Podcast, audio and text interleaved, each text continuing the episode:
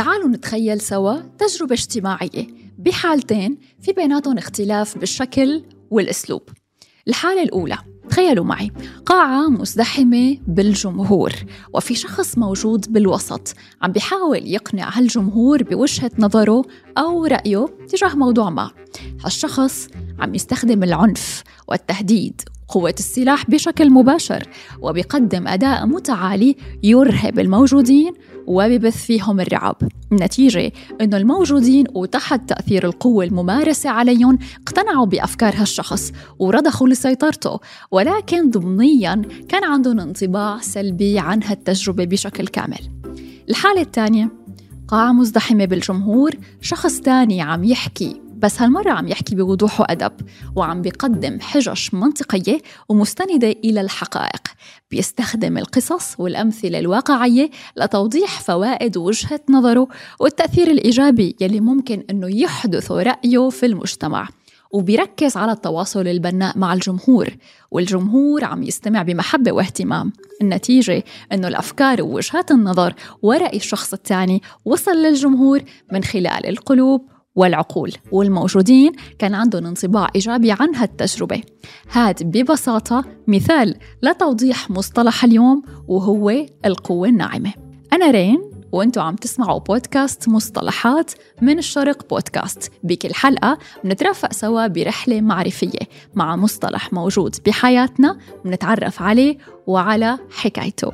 بالتعريف القوة الناعمة هي مصطلح يشير إلى القدرة على التأثير والتغيير من خلال الوسائل البعيدة عن العنف والوسائل غير العسكرية. عبر استخدام الثقافة والقيم والدبلوماسية والتكنولوجيا والإعلام للتأثير على الآخرين وتحقيق أهداف ممكن تكون سياسية اقتصادية ثقافية وجعلهم متبنين لأفكار محددة. بالماضي لو رجعنا بالتاريخ كانت الحروب منتشرة بالكرة الأرضية وكان الشعار البقاء للأقوى. حتى ميكافيلي بكتابه الأمير كان ينصح الأمراء ويقول لهم خلوا الناس خايفة منكم أفضل من أنه تكونوا محبوبين. لكن مع الوقت تغير الوضع وتشكلت الدبلوماسية وبدأت العلاقات الدبلوماسية بين الدول تاخذ منحى جديد. مصطلح القوة الناعمة soft power ظهر لأول مرة بشكل واضح بسنة 1990 بكتاب The Power Game How Washington Works للمؤلف الأمريكي جوزيف ناي. واستخدم ناي هالمصطلح لوصف القوة يلي بتستخدمها. دولة أو مؤسسة للتأثير والنفوذ دون الحاجة إلى القوة العسكرية المباشرة.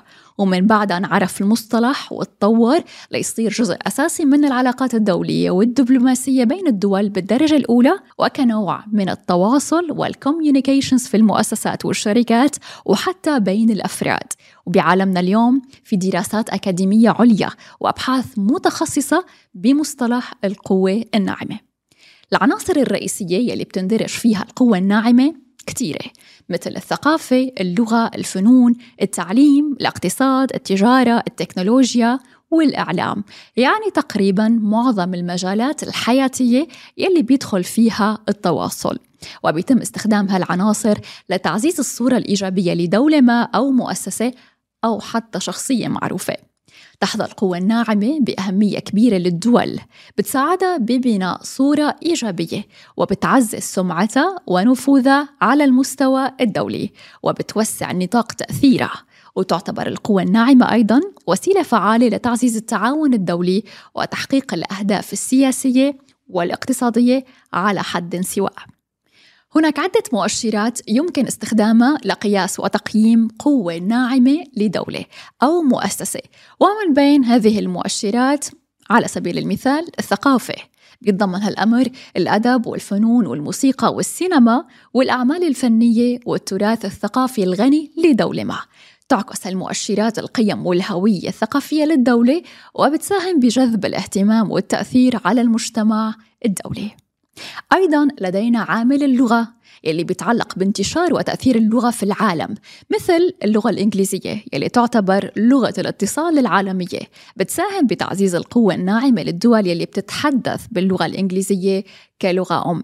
أيضا مؤشر الدبلوماسية والعلاقات الدولية بيتعلق بمدى قوة العلاقات الدبلوماسية للدولة وقدرتها على التفاعل والتعاون مع الدول الأخرى.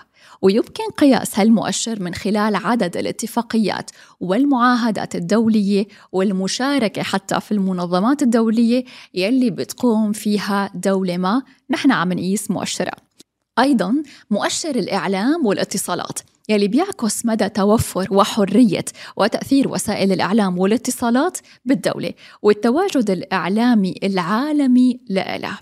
بتوفر هاي المؤشرات إطار لقياس وتقييم القوة الناعمة للدول بشكل أساسي. عالميا تصدرت الولايات المتحدة الأمريكية قائمة أكبر عشر قوى عظمى في العالم من حيث القوة الناعمة تلتها المملكة المتحدة ثم ألمانيا واليابان والصين وفرنسا وكندا ثم سويسرا وإيطاليا ودولة الإمارات العربية المتحدة. تستخدم الولايات المتحدة القوى الناعمة بشكل فعال لتعزيز صورتها وثقافتها وتأثيرها بجميع أنحاء العالم. وعندنا أمثلة كثيرة بهذا المجال.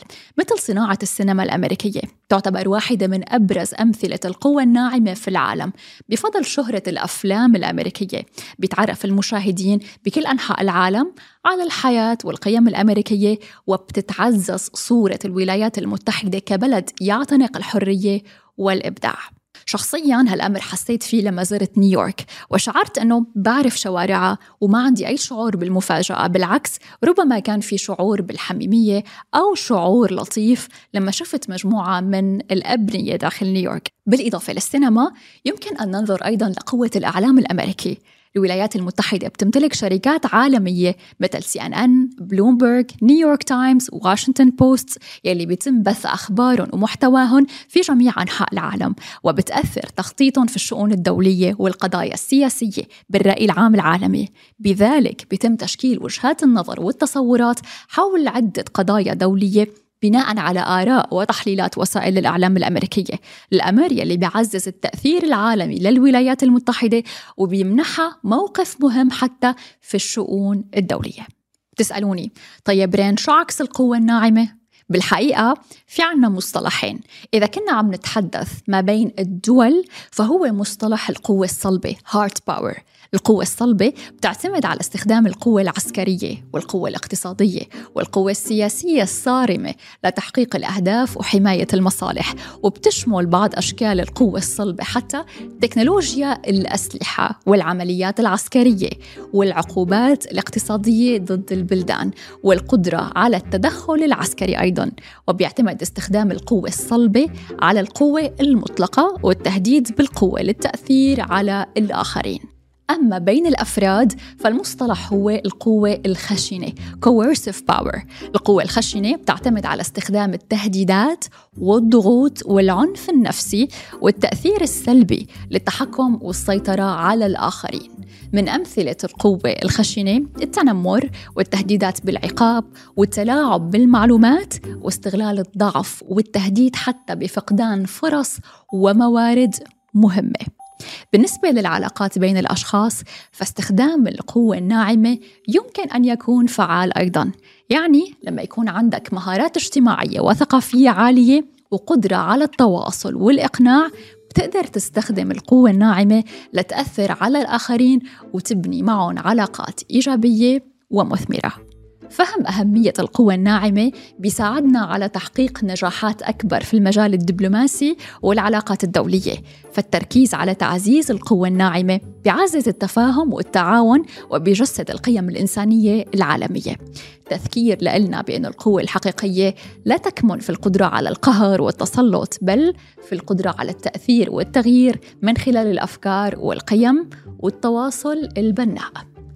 هذا كان مصطلحنا لليوم. لا تنسوا تتركونا تقييم للحلقة على منصات البودكاست اللي عم تسمعونا عليها وتشاركونا اقتراحات لمصطلحات جديدة نحكي عنها عبر صفحات الشرق بودكاست على مواقع التواصل الاجتماعي.